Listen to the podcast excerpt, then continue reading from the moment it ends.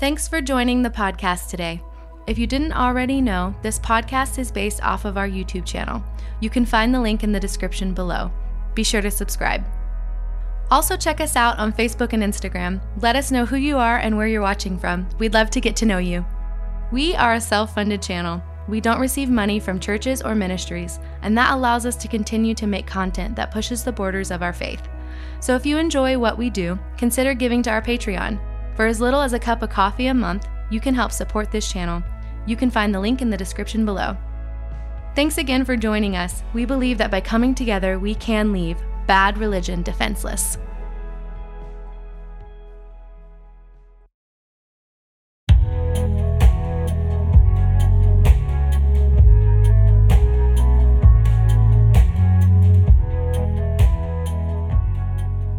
Hey, everybody, we are back. It's been 18 years, nine months, and seven days since we've done a podcast, but uh, we're doing it.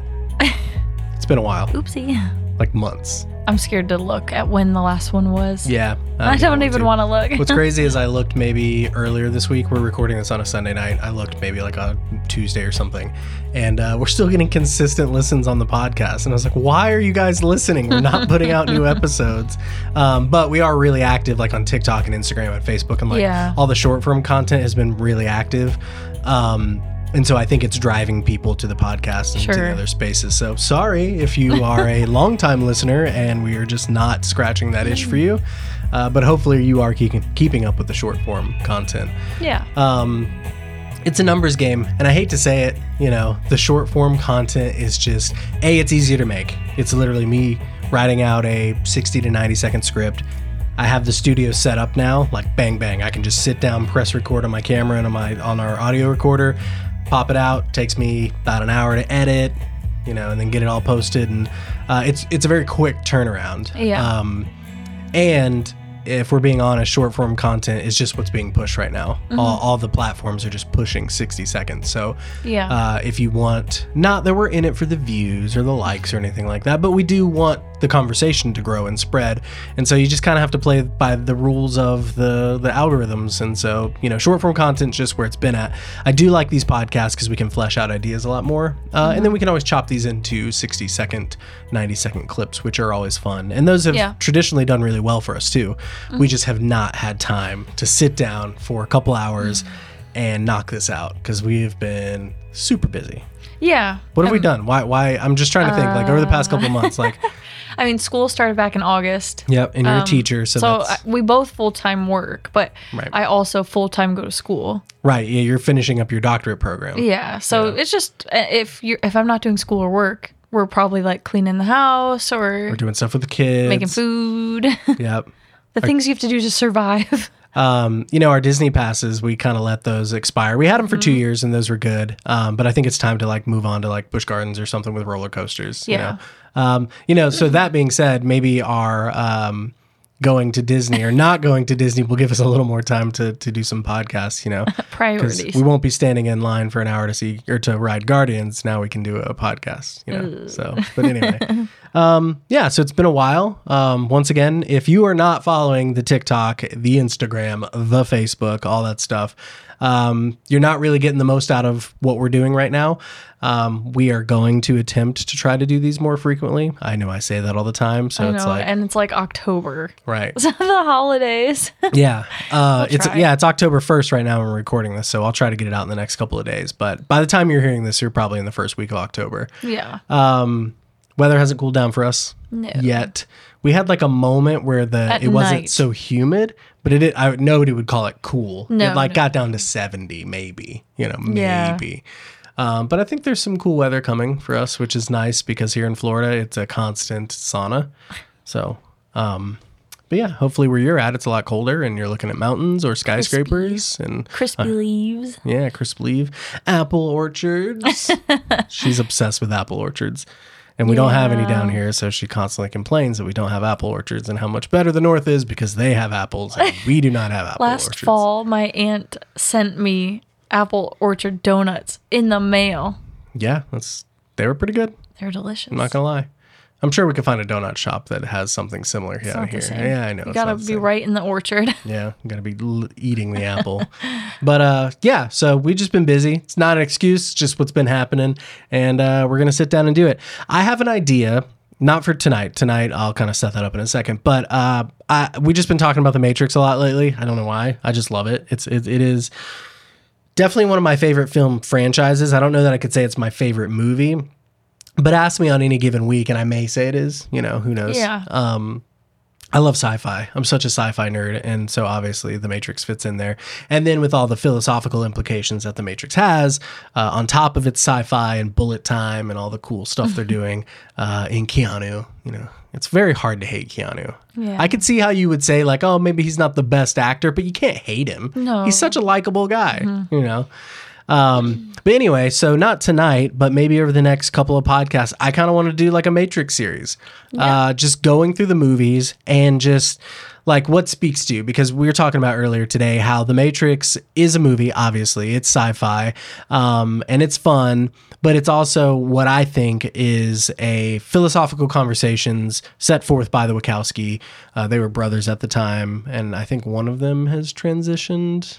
Lana, Lana, I can't remember. oh, they both did. Did they both? Oh, I'm not sure though. You may be correct. I can't remember. Uh, but you can't say the Wachowski brothers anymore, is, is Yeah, the yeah. point I'm trying to make. But the Wachowskis uh, set forth a philosophical conversation within a uh, trilogy initially, and then they came out with a new one um, last year, two years ago, a couple years a ago. couple years ago. Uh, I need to go back and watch it. We saw it in the theater, and so we'll have to make that a part of our uh, discussion as Yeah. well, because I, I, I only saw it once, and uh, I need to go back and what like about the Animatrix? the Animatrix too. We could talk about that. Uh, there's there's definitely some lore and some backstory there we could go through. But uh, what I don't want to do is like make it a film uh, like review. I really want to dive into like the philosophical conversations that I think the Wachowskis are putting forward because um, I've been in plenty of church services where. Uh, you know, the Matrix was referenced, or they'll play a clip from the Matrix. It's always the first movie. Nobody wants to talk about the second and third movie. I have a fond place in my heart for them, um, but I know a lot of people are like, "Oh, it's not the same. It's not as good." Whatever. I can't stand those people, but um, I think they're all created equal in God's eyes. God loves each movie equally. Um, but so yeah, I just thought we could kind of uh, go through that. I don't know if we'll maybe we need to do um, we could do three different episodes and kind of bunch it up in pairs. So maybe watch The Matrix 1 and 2 or we could start with the Animatrix and then The Matrix Yeah. uh, and then do 2 and 3 and then maybe do like the fourth and a wrap up after that or something. Yeah. I, I just don't think we need to dedicate four or five episodes to it. So we need to kind of bundle these together. Sure. Um, but yeah, so if you guys are interested in that, if you think that's fun, um, let's do it. You know, like I said, I've seen church service and stuff talk about the Matrix. Uh, we were talking about the other day. I think Kris Vallotton from Bethel did like a whole thing on the Matrix. If I'm remembering the story correct, any of those Bethel fans out there can correct me, but I think he was telling a story about a time he used the Matrix in one of his sermon clips. And Bethel's a fairly large church, and I think they were live streaming at that time. And he didn't um like he knew the piece he wanted and so he just found like the cuts and you know and put it on but i think like part of it had like pretty rough language. Yeah. and he didn't think to like go through an editor he didn't even think about that. So mm-hmm. literally he plays this whole like three minute clip from the matrix and they like drop the f-bomb or something like that like right in church. And he's like well that's why you uh, proof these things before you put them out. so I'm pretty sure that's the story he told, or maybe Bill Johnson told the story about Kris Vallotton. I, I can't remember, but Yeah, I, no, no. I remember hearing that story. I am in no way uh, advocating for Bethel or uh, supporting them as an organization or franchise. I'm not going to down them or dog them. That can maybe be a whole conversation. I'm just telling you a story of a prominent church I know that used the Matrix in one of their sermons. I am not advocating for Bethel Church at this point. So yeah, there's that. That's that.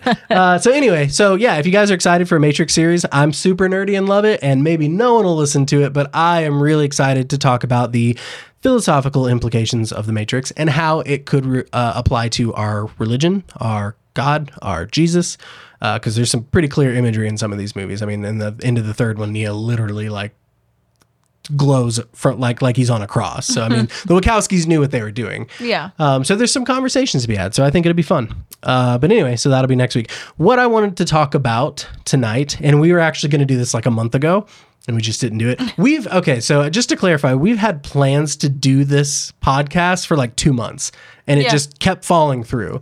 Um, oh, I didn't even mention we recorded a full podcast like two months ago, and something happened with your cable or something like that. I don't know if she knocked it or if it was just a bad cable, but maybe about five minutes into the podcast, her mic goes out.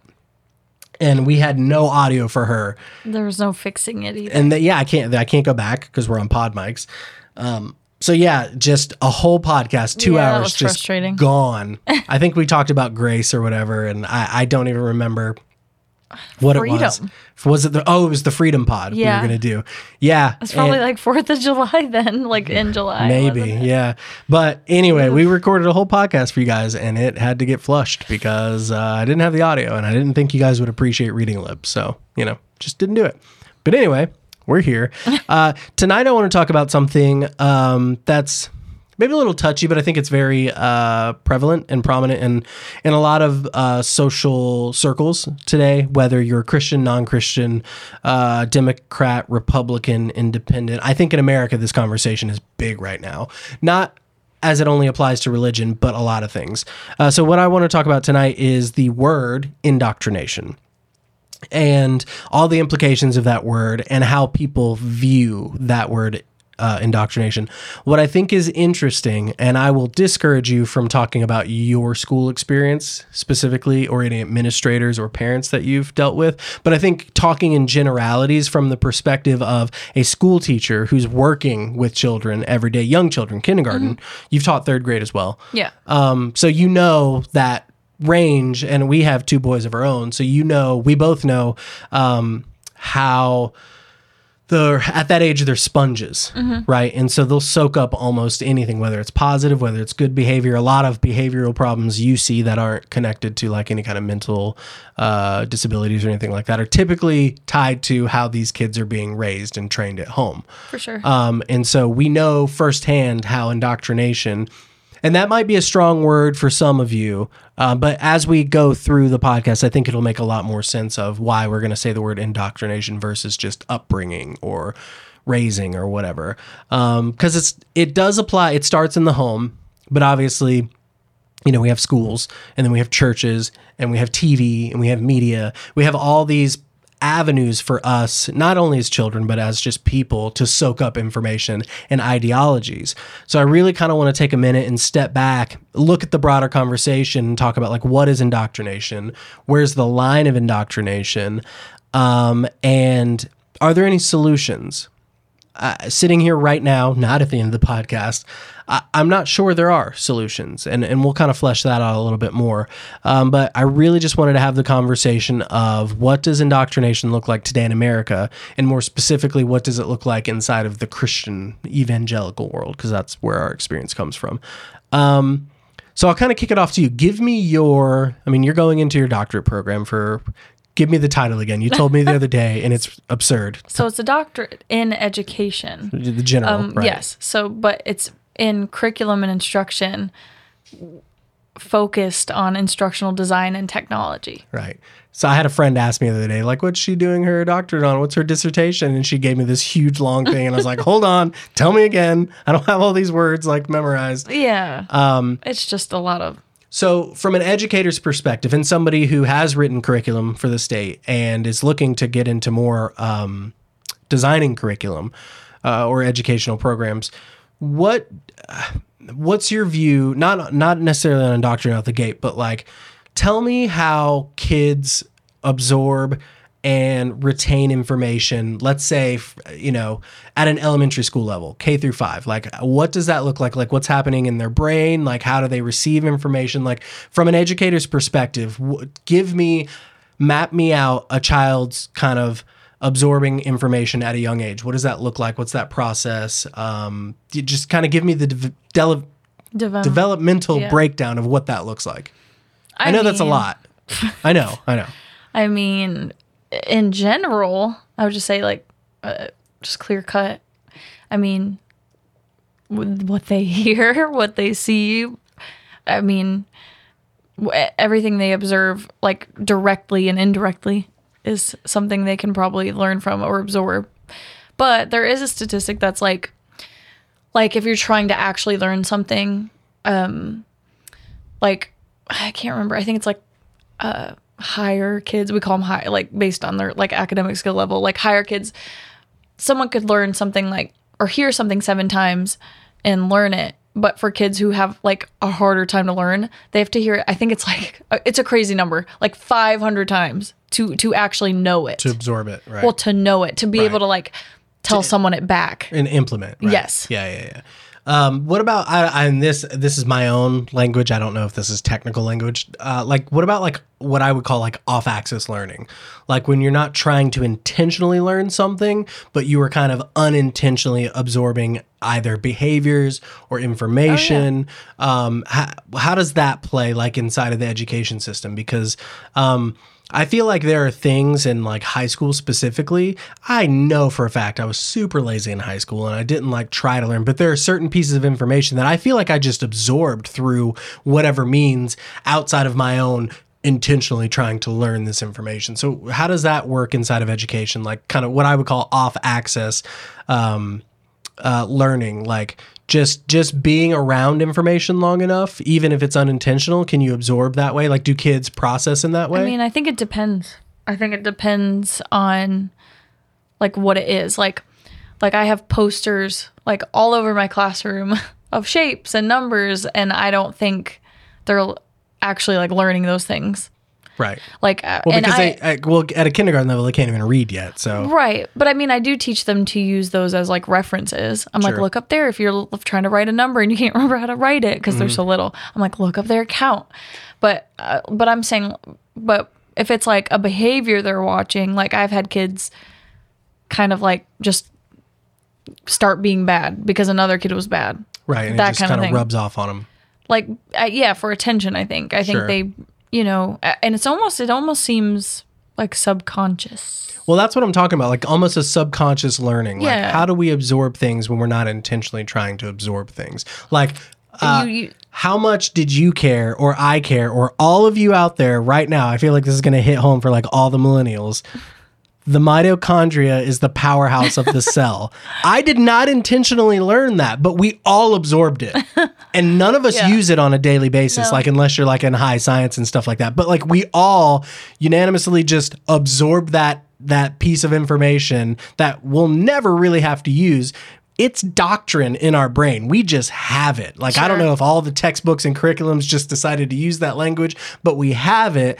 And I can tell you from my experience, I didn't like go hard and like learn that part in like biology or science Yeah. class, but we just absorbed it. And so mm-hmm. that's what I'm talking about, like kind of that off axis, like taking in information when you're not necessarily meaning to, you know, like yeah, I mean, I don't know like the science behind that, but it's clearly a thing. sure, sure. I mean, I was telling you the other day, like this kid in my class, like just yelled out a curse word. Mm-hmm. And I was just like, "W- well, where did you hear it from? He's like, oh, that's what my dad says to my mom.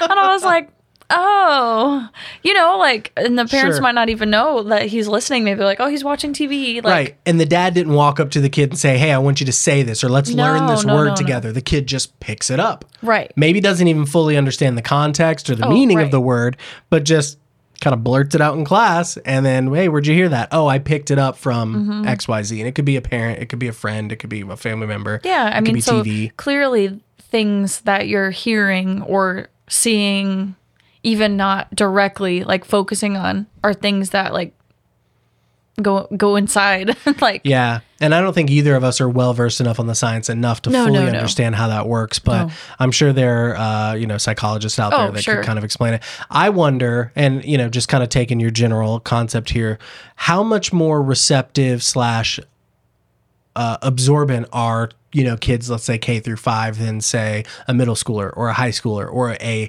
college student or even us like into our 30s adults like do you think they're really that much more of sponges at that age I think so. And do you think it's because I don't mean this in a mean way, but because they are such a blank slate, because they Yeah. they haven't absorbed that much information, so every piece of information is valuable to them uh, to a certain degree? Yeah. I mean, I think, yeah, kids at that age learn so much. Um, I mean, there's always kids, everybody's different. And there's always kids who learn slower and things Sure. like that. But 100%. I mean, I think like there's things they, you know, just have never heard or talked about and you'll like kind of just explain kindness and they're like, "Yeah, like everybody should just be nice." Like, what do you mean? I remember having a conversation. I think it was sometime last year. So uh, my oldest Jaden, he was either 14 or 15. Uh, I can't He's remember. 15 now. Right. So maybe it was. It just depends when. yeah, I don't. I don't remember, but I think it was within a year or so. I feel like it might have even been around Christmas time last year. Um, but we were talking about. I think I had just rewatched like Interstellar because I love Nolan and I love Interstellar and space is really cool and um, the philosophies of like time travel and interdimensional and like all that stuff. I'm just super nerdy about it. Um, and so I was trying to explain to, let's say, my 14 year old at that time, um, how space and time work. Uh, and how they're connected, like what the space time fabric is. I don't know how Hold many. paper and stick a pencil in it. No, because that's more like wormhole theory and like time travel. So what I did is I took like I had him and um I had him and I hold like a blanket or a sheet, and then I put a ball, I think, in the middle of it, and I said, you know, this sheet is representative of space and time, and this is how gravity affects space and time because he didn't understand. Because I was trying to explain to him theoretically, if you got close enough to a black hole, because the gravitational pull would be so strong, you would experience time at a much slower rate than somebody who is way farther away, like say on Earth or something like that. Because that's one of the main plot points in Interstellar is that he's he feels like he's out there for like a day, and But- by the time he gets back, his teenage daughter is in her 80s or 90s Yeah. you know, because of time dilation. So I was trying to explain to him on a fundamental level how space time fabric works and how if you put a ball on the sheet of it, the weight of it pulls it down. You know, it's just Yeah. trying to explain those concepts. And I just kept watching him, not intentionally because he was engaged, just mentally hitting this brick wall because his boundaries of that mm-hmm. haven't like expanded that far yet. Yeah. But we were just going through and he's like, oh, hold on, but I don't understand. And so, you know, I think he got a general concept of it after I was explaining it for like 45 minutes. But it was an interesting conversation. But, uh, you know, had I had that conversation around a seven year old, you know, Sure. like what would have been absorbed, if anything, you know? Yeah. Uh, I mean, and that's very interesting to me, like how we absorb information. Because if there's one skill in my life, I feel like I I, I can kind of hang my hat on is I feel like I absorb information really well. You do. and maybe even unintentionally. you know what I'm saying? The amount of movie quotes that live inside my brain is kind of embarrassing. Uh, I would say maybe even more so than like music lyrics. Like I, I'm decent at like with lyrics if I like songs and stuff, but man, I can hit you with quotes from movies all day, and they're normally random ones that like people aren't quoting. I just I I love movies and I love Yeah. that interaction between characters and dialogue and all that stuff, and so unintentionally I just absorb the most random nonsense. But then I Mm-hmm. also have the ability to absorb things like biblical concepts and yeah, yeah. space-time continuums and and I just I really do enjoy those things. Um but I know for me, I don't know that I was that spongy as a kid. Well, sure. And and like from a curriculum design perspective or even just like looking at what I teach in kindergarten and what someone else teaches. I mean, the concepts are supposed to build on each other to, to they get more complex. And that's just how it's designed is to to build on it, which is a whole thing in itself. Like some kids never learn the foundation, so then they there's nothing to build on, Right, and then yeah. they struggle and struggle and struggle. I so I went to what was it? Almost I think it was 30 different elementary schools as a kid. That's not. it's bad. Uh, I had kind of a crazy upbringing, and maybe we can get into that one day. Um, but I think it was about 30 elementary schools. We were moving constantly, and there's kind of chaos in my life growing up. Um, but I remember specifically knowing this, maybe about like a third or fourth grade level, um, maybe even earlier than that. I'd be out of school, maybe I'd been there for a month or two, and we're just going to start our times tables. Then we move. And I get to a school, you know, in a different city, different part of Florida, and they're just wrapping up their timetables or they're on, you know, their nines or whatever. yeah, yeah. And I just remember sitting there feeling so stupid when they Mm-hmm. put that, you know, the times table Yeah, you have to like do it in a minute. yeah, yeah, yeah. and I just remember like not crying or having a mental breakdown, but knowing Yeah, I am not. And it was so difficult to catch back up because I didn't have those foundational pieces. I was trying to put it all together. Same thing with like handwriting. Um, now, I know a lot of guys' handwriting is bad. I don't know why Um, that's a thing. But I feel like for me, I don't know that I would have better handwriting, but I do remember specifically the same thing. Like at a young age, um, me being yelled at by a new teacher at a new school because I didn't do my letter in the correct way, you know, That's or so because. I had to self teach myself a lot of times, you know. So maybe Yeah. they teach you. You would know this. I don't Oh, know, yeah, but how, how to make an. A? Like I don't know. Like you see the circle and the little swoop at the bottom. Yeah, we do a stick.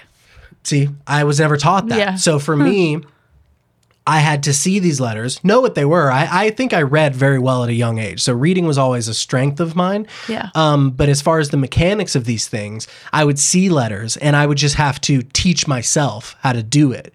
And then so when I came to the table at school to do these things, technically it was correct as far as like it looked like a letter A or uh, you know uh, a Z or I'm trying to think anything with a loop like a P you know what I'm saying like things that you would need mechanics like here's the loop and then here's how then you do the Yeah. stick or the stick and then the loop I just had to do those things on my own because I wasn't able to pick them up or I wasn't in a uh, position to learn that all the way through. So so much of that I had to pick up on my own, and I was wrong a lot, at least Yeah. in in the implementation of how I use those things. Yeah. So even when I got to like high school, I felt very handicapped in a lot of ways because Sure. I don't think I was ever unintelligent. And I don't think even like my middle school and high school teachers even knew that about me. But I was coming in very handicapped into the educational world because I just missed so much. Not as far as like missing school. I'm sure I missed a decent amount of school, but it wasn't so much that I was just tardy or absent so much. It was that I was never in a place long enough to build the foundations of the education that I would need later into Yeah. middle school and high school. So it put me at a severe disadvantage. Um, I was a very strong reader and a very strong writer, and I think those really helped me get through. Yeah. But I was told all through middle school and high school that I was just an underachiever and I was way smarter than this.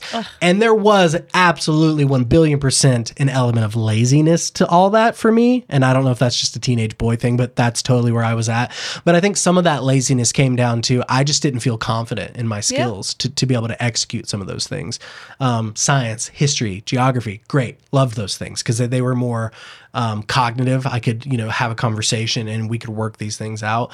Um, but just some of the fundamentals of math and writing, you know, at an early age, those were tough for me because I didn't have a time to build those building blocks. And then even today, I feel a little stupid.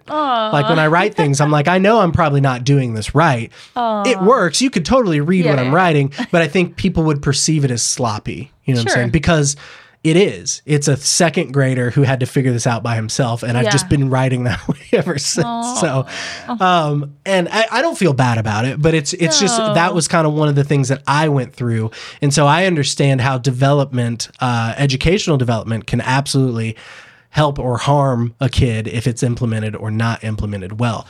Um, so everybody's probably like thinking on the podcast, like, what are they talking about? We're talking about education. I do want to work in Christianity and religion to this. Yeah, so I'm yeah, just yeah. kind of setting a backdrop of like why I do think education is important, um, how I think uh, there are um, definitely foundational pieces in our lives that help us pick up and and and do become building blocks for us later.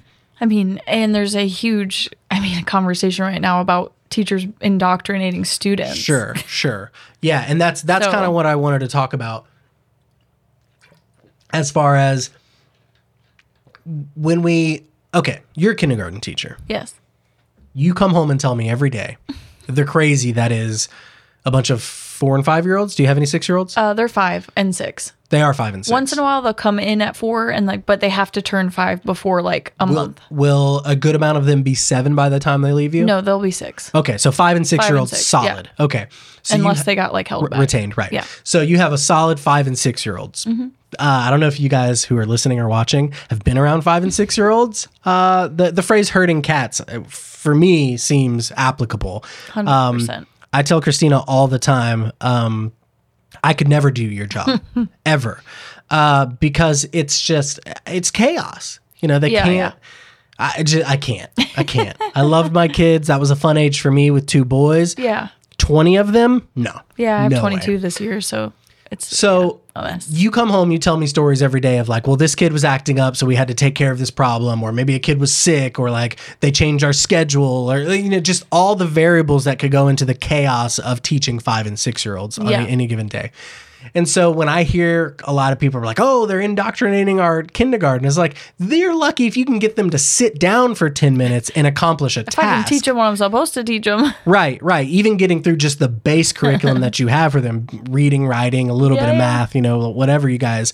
And so I find it very funny when people, um, typically like hyper conservative people Mm-hmm. are like, oh, they're trying to indoctrinate our kids. I was like, go into a kindergarten classroom for two days and you tell me how much room for indoctrination. Even when they get older, it's so busy. There's Right. so much that they want us to teach them in the given curriculum. Well, and that's what I was going to say. So, not even just the chaos of having five and six year olds, but then you have the actual implementation of all the things you guys have to do from.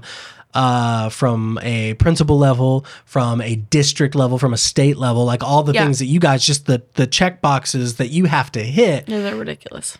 and you're dealing with the chaos of five and six year olds. Sometimes when people are like, "Oh, they're indoctrinating our kindergartners," like, "How? When? Yeah, yeah. When are they doing this? Because I'm looking at Christina, I'm like, she can't even get done usually what they have on her plate. Yeah. Much less pump in her social construct ideas. Well, we're, we're, like teachers, even right now, we're like, we can't even get them to listen to Sure. us. Like, Right. we can't be like, sit down and they'll sit down. right. So, no, it's Right. not happening. So it's very funny. Let's let's dive into it for a second. So we were at a Christmas um uh, like I don't know if it was at Christmas or something, and I don't want to get too in the details or weeds with it.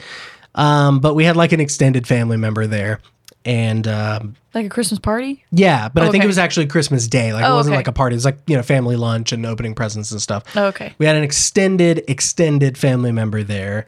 And um, this person, uh, I think, was talking to you and or me and basically said because they they knew you were a teacher and they say well how do you feel about all the crt stuff being taught in our classrooms and i just looked at them and sometimes uh, i'm usually i can be pretty passive and i've a skill that i've learned getting older is just learning not when to say something Sure. somebody can say something Sure, stupid sure, or off or wrong and i feel like younger me would just dive all over it older me's like i don't have the energy for this Yeah, you start Like, to learn. uh, but that was not that day.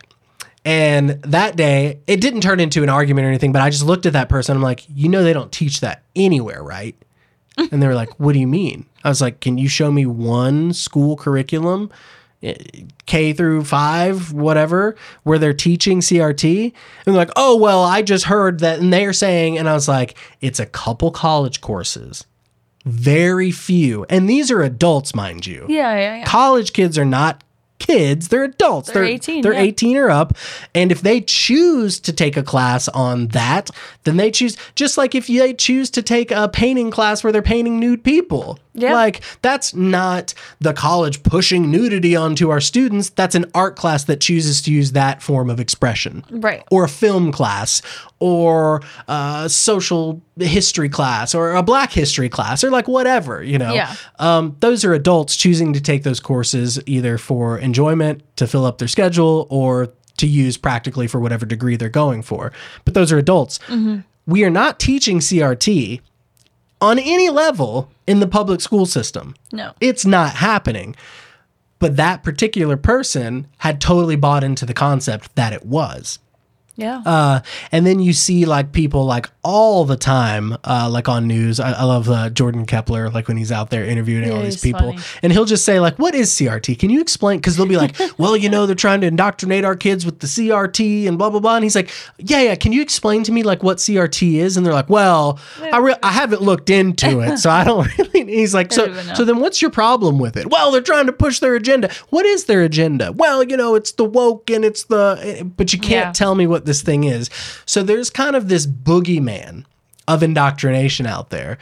And I think it's such low hanging fruit to use kids as a scare tactic because everyone loves kids. Well, I mean, normal people. We all love our own kids. You Yeah, know, yeah, like j- normal human beings should have a special place for children. Yeah, you know, yeah. they're they're most of them are our offspring, or we can understand because we have offspring how somebody else's offspring would be important. Children are sacred to us, and they should yeah. be in, in pretty much every society.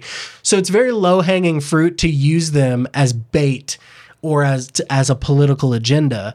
And so when I see people like with the CRT thing or the uh, the drag queen story hour and all that stuff, Yeah. I'm just like I mean, in, in Florida, the book bans and the book bans and and not even just like just some of the stuff that they've banned is so silly and it's stupid.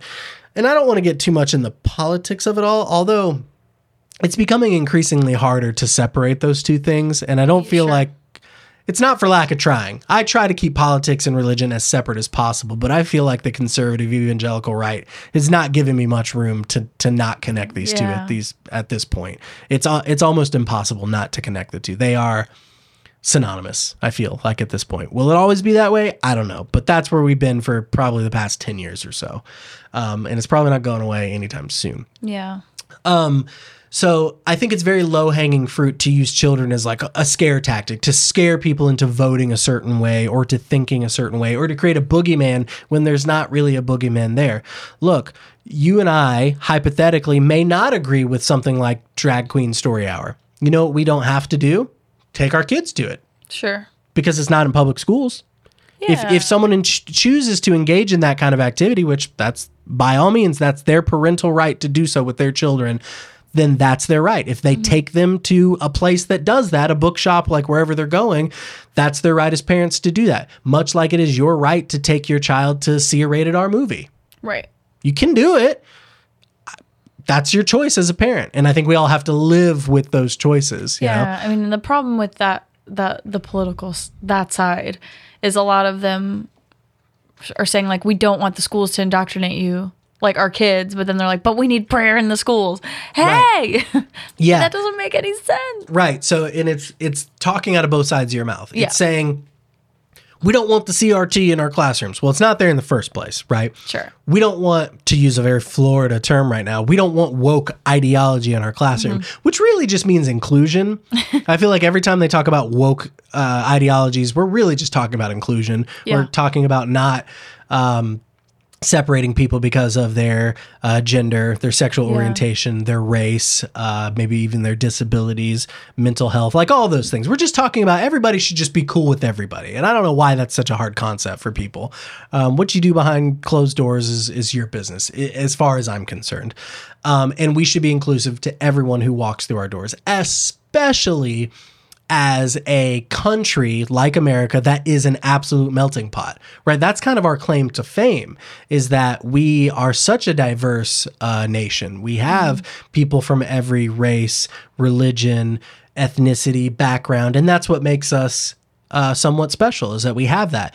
Instead, though, I see there's a lot of us that are not leaning into that and saying this is a good thing. They're saying, ah, we shouldn't talk about slavery because it makes white people back then look bad. Well, I They hate to break it to you, but that wasn't good, right?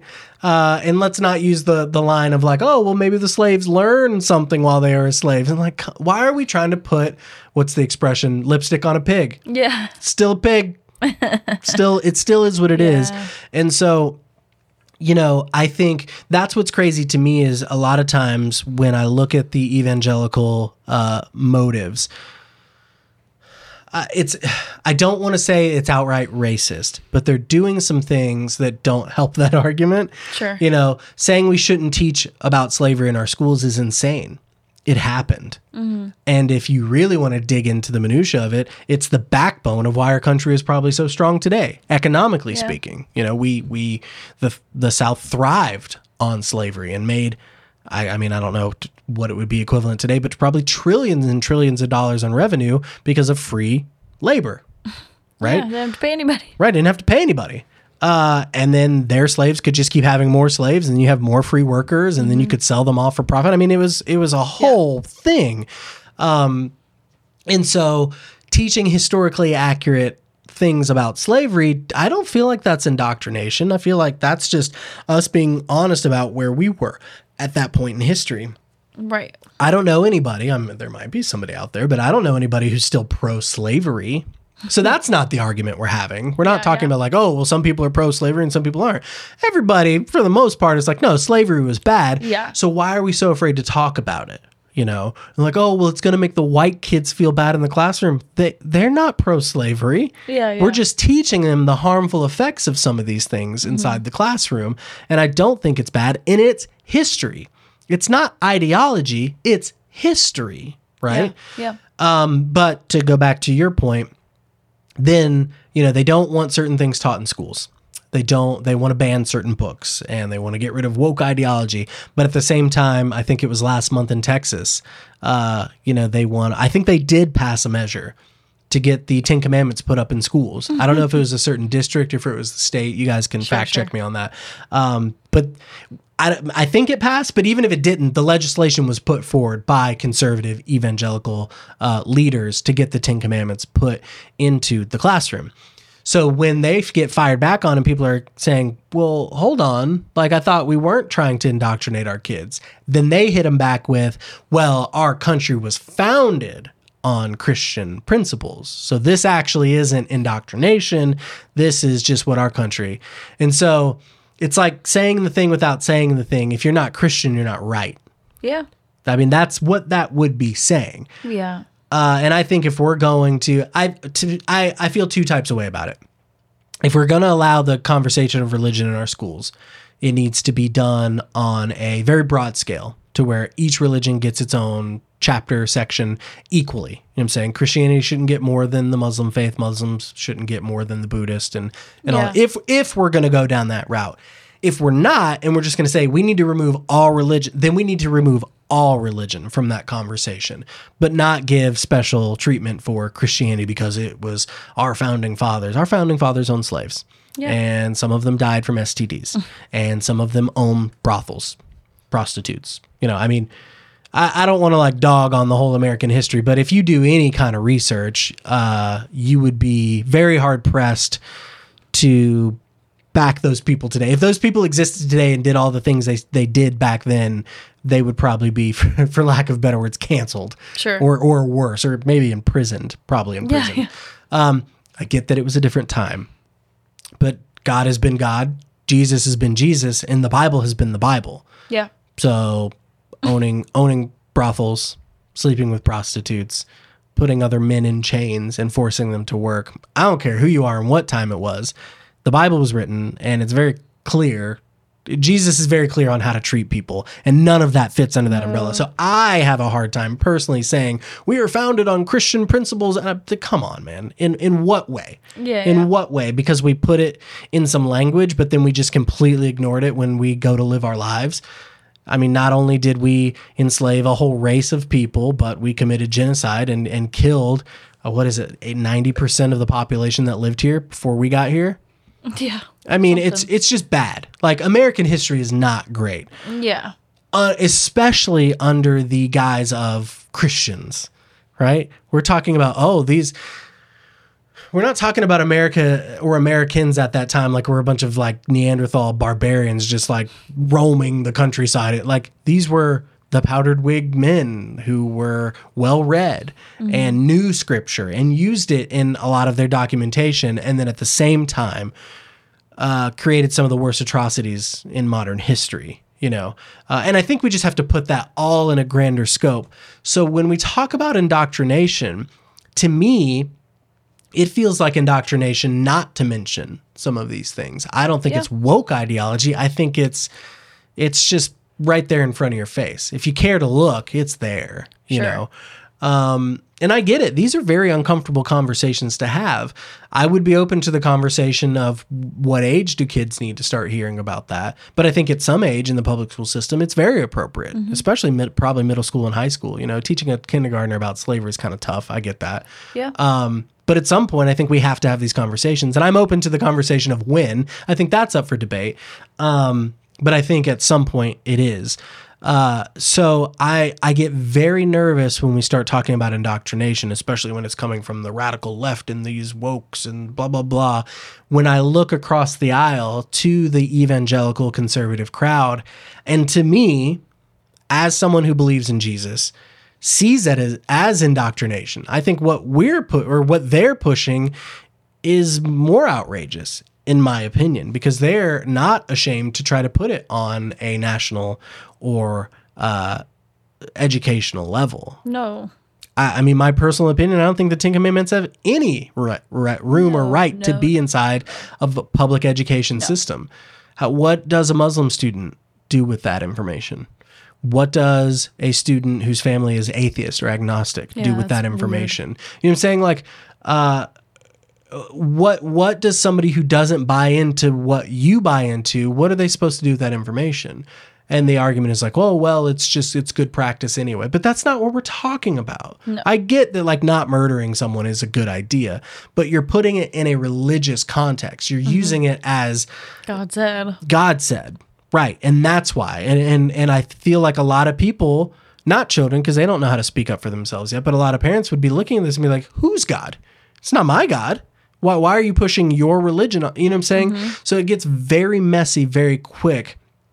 And so I'm I'm very hesitant to if at all side with the evangelical conservatives that are screaming indoctrination because I look across the aisle and I'm like, I'm more scared of what you're teaching and preaching on a public space uh, than I am my kids learning about inclusion.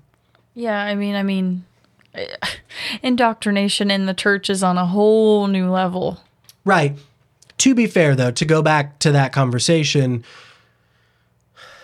you kind of have to split it two ways. A, just like it is a parent's pri- prerogative to take their children to a rated R movie, it's also a parent's prerogative to take their child to a religious service. Right.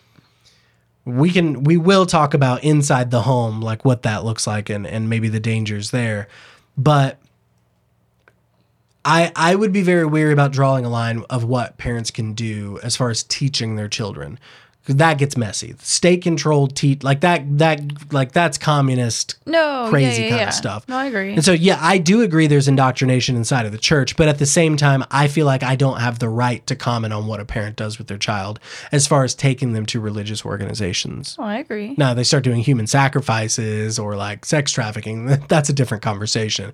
But if we're just talking about taking a child to a mosque or a church or a temple or wherever th- your religion meets uh, and just learning about their ideologies and religion, I think, you know, that's that is America, baby. Like that's what we do. We freedom of religion is very real. And I think even if you don't agree with it, you have to respect it, right? Right. um, s- at least respect it on a fundamental level that they have the right to do that. What's the expression? I don't agree with you, but I agree with your right to say it, kind of thing. I don't agree with the conservative evangelical uh, form of Christianity, uh, but as somebody who lives in America, I do with agree with your right to practice it. You know, and so that becomes very tricky as far as indoctrination goes because can we look at let's just use our background as as an example like I was raised in a hyper charismatic speaking in tongues, falling on the floor, laughter in services, just all the crazy You were indoctrinated. right. Can I look back and say I was indoctrinated? Um and then did did my family have the right to do that? Here's where I think it gets muddy. Did they have the right to do that? I I mean, I I guess they have the right to, but that doesn't mean they should. I have the right to spank my kid on the butt as hard as I want. Uh, kind of. You can kind of go to jail I for mean, that no, nowadays. yeah. But I'm saying like, I mean, but I, do I want to do that? Like, is that the best method? No. I mean, I think Well- parents have the rights to do a lot of things, like to care for their kids. But so, so are you saying then you don't think it's appropriate for any families to teach their kids about religion? no, So where's that line? I'm saying teach them about them all. Yeah, I mean, in practice, I'm just saying enlighten like them about other religions and to be respectful. Like, you know, I have a friend who um her son plays for the YMCA. Mm-hmm. They're not practicing religious people, but they at the YMCA, they're a religious like institution. Sure. So they pray before every game. Right. And their kids like like what is what that? is yeah, what is this? I mean, he's 7. right? They don't do that at home. Sure. But she has taught him to be respectful of other people's beliefs. Right, but I don't know. I don't know anybody I grew up with who was taught about all kinds of different religions. I've never met that person. Right, but I'm thinking that that should be what we do. Sure, I mean we don't do that. We haven't done that as parents. No, we should. Yeah, I get it, but I think at a certain point, like you do have your own lane, right? Like at a certain point, like people. Like this is what we believe, but sure. Well, I, I mean, mean, but we've like watched things where they believe like they believe in other things. yeah, I'm not scared for my kids to be um, engaged with other concepts Right, and I'm ideas of other religions and things like that. Like- but what I didn't do is take my six year old, sit him down at the kitchen table one night and said, "Here's the Muslim faith. Here's the Christian faith. Here's the Buddhist faith. Here's Scientology. Here's agnosticism. Here's all these things, and let's talk No. about which one you want to do." You know what I'm saying? Right, but I, my thing, I'm saying like but in the way you live, that indirect learning, like Sure. respecting people Right. and not being like, well, we don't like believe what they believe. So what we're talking about is inclusion. yeah. being inclusive and being um, understanding, Mm-hmm. uh, respecting people's faiths, heritage, backgrounds, religions, all those kind of things. There's a spider. It's a baby one. it was a little one. Um, and so I, I, I agree with that, but at the same point, like, ah, it's so tricky. Like, did I indoctrinate my kids because they grew up in a Christian household? Uh, now, some of the things that I grew up not um, teaching them specifically, but things that I let them engage with or uh, see at a church level. Uh, yeah, I, I probably would not have taught them if I could redo it now. Sure. You know, uh, but I think that's parenting 101. There's all the things we would go back and change as a parent. a lot you've learned since then too. Well, that's what I've mean. Like the idea of growing as a parent and as an individual into your 30s and 40s is you get a little wiser, and we all wish we could go back and do things differently. Uh, and I think a lot of times our kids are wrapped up in that, and I think that's yeah. just the messiness of being an imperfect Yeah. parent, you know, which we all are.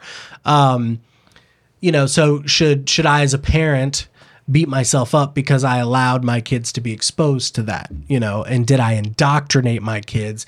That's I don't have an answer for this. This is just kind of like what I muddle around in my head is um where's that line? Like as as not on a school level, not on a state level, just at a home level um, where's the line of uh, showing your kids different paths and then indoctrination? I don't know, and I don't know. What is indoctrination defined as? Uh, we looked it up the other day. You, you can Google it real quick if you want to.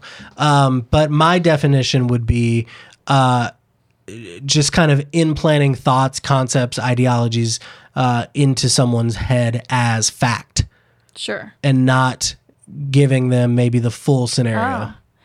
This one says the process of teaching a person or group to accept a set of beliefs uncritically. Right, like it's fact. Yep. Right, right. And I mean, I mean, parents probably do that, but what I mean, when I was thinking of this discussion, I, I was thinking of like the church doing it.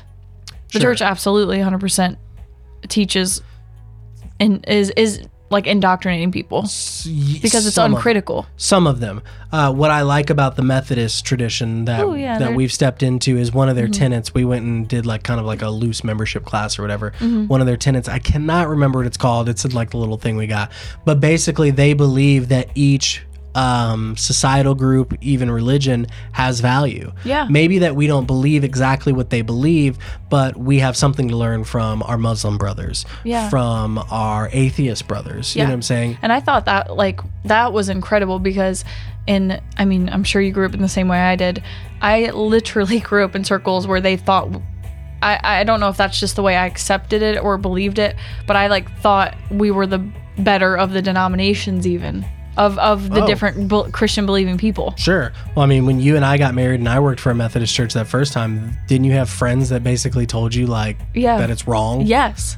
That's insane. Right, that is indoctrination. It's the baby. same God. it's for the most part just how we choose to practice is the difference. I mean, there are theological Right. differences, but they were like warning you, like, "Oh, it's bad. Don't don't go on that side of the tracks." That's crazy. that is indoctrination. Like straight Right. up, like that is what it looks and like. and I know like I I mean I, I'm Church of God raised, sure. Pentecostal raised. Right.